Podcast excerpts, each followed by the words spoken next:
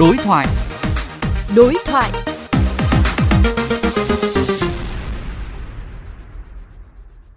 Thưa quý vị, sau thời gian nghỉ Tết, với khẩu phần ăn nhiều chất hơn ngày thường, khiến không ít người lo lắng sức khỏe sẽ bị ảnh hưởng, đặc biệt là những người mắc bệnh mỡ máu cao. Xu hướng tự tìm các loại thảo dược để điều trị, cải thiện sức khỏe của người dân, vì thế cũng tăng lên. Đối thoại với phóng viên Xuân Tú về vấn đề này, Phó giáo sư tiến sĩ Đậu Xuân Cảnh, Chủ tịch Hội Đông y Việt Nam chia sẻ. Ông có nhận định như thế nào về việc một số người tự tìm mua thảo dược về để điều trị tình trạng mỡ máu cao ạ?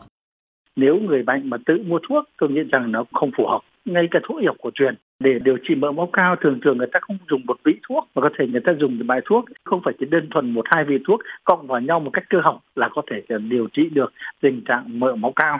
Do vậy tự ý mua thuốc, hiệu quả đem lại thường là không tốt.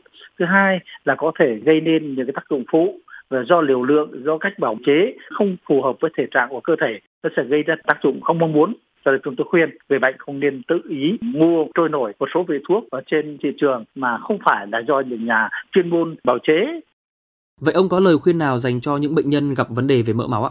Thì tôi khuyên các bạn nên đến các thầy thuốc chuyên khoa, đặc biệt là chuyên khoa y học cổ truyền, người có kinh nghiệm tư vấn chẩn đoán cho bạn. Thứ nhất là có bị mỡ máu cao hay không, thứ hai mỡ máu cao là thể nào, nó có phù hợp với từng loại thuốc, gây đơn cho bạn để bạn chọn được thứ thuốc phù hợp tình trạng bệnh lý của bạn, tránh cái tình trạng những cái tác dụng phụ không mong muốn nhưng các bạn lại không được xử lý sớm gây tổn thương đến sức khỏe của bạn. Thì đó là cách tốt nhất để các bạn bảo đảm sức khỏe.